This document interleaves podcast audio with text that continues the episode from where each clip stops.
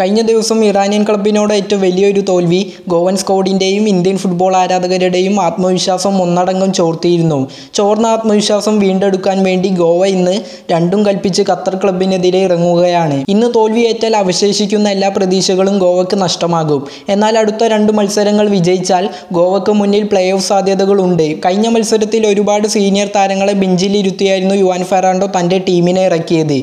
ഇതും എഡുബേഡിയുടെ വിടവുമായിരുന്നു കഴിഞ്ഞ മത്സരത്തിൽ ടീമിനെ കാര്യമായി ബാധിച്ചത്. എന്നാൽ കഴിഞ്ഞ മത്സരത്തിലെ വലിയ തോൽവിയോടെ ഗോവൻ ടീം പല വിധത്തിലുള്ള വിമർശനങ്ങൾ ഏറ്റുവാങ്ങേണ്ടി വന്നിരുന്നു. അതിനെല്ലാമുള്ള മറുപടി ക്യാപ്റ്റനായ എഡുബേഡിയെ നൽകിയിട്ടുണ്ട്. അതായത് തങ്ങൾ ഏഷ്യയിലെ തന്നെ മുൻനിര ടീമുകളുമായാണ് ഏറ്റുമുട്ടുന്നതെന്നും വർഷങ്ങൾക്ക് മുമ്പ് ഇതൊരു ഇന്ത്യൻ ക്ലബിനും ആലോചിക്കാൻ പോലും പറ്റുന്ന സംഭവമായിരുന്നില്ലെന്നുമാണ് അദ്ദേഹം വ്യക്തമാക്കിയത്. ഞങ്ങൾക്ക് ഞങ്ങളുടെ തല ഉയർത്തിപ്പിടിക്കണമെന്നും അതിനാണ് തങ്ങൾ ഇന്ന് ഇറങ്ങുന്നതെന്നും താരം കൂട്ടിച്ചേർത്തു. എന്തായാലും ഗോവയ്ക്ക് ഇന്ന് ജീവൻ മരണ പോരാട്ടമാണ്. ഇന്നത്തെ പോരാട്ടത്തിൽ ഗോവയ്ക്ക് മികച്ച റിസൾട്ട് ഉണ്ടാക്കാൻ സാധിക്കട്ടെ എന്ന് ആശംസിക്കുന്നു. ഇതിനെക്കുറിച്ചുള്ള നിങ്ങളുടെ അഭിപ്രായം കമന്റിലൂടെ അറിയിക്കുക. വീഡിയോ ഇഷ്ടപ്പെട്ടാൽ ലൈക്ക് ചെയ്യാനും സബ്സ്ക്രൈബ് ചെയ്യാനും മറക്കല്ലേ?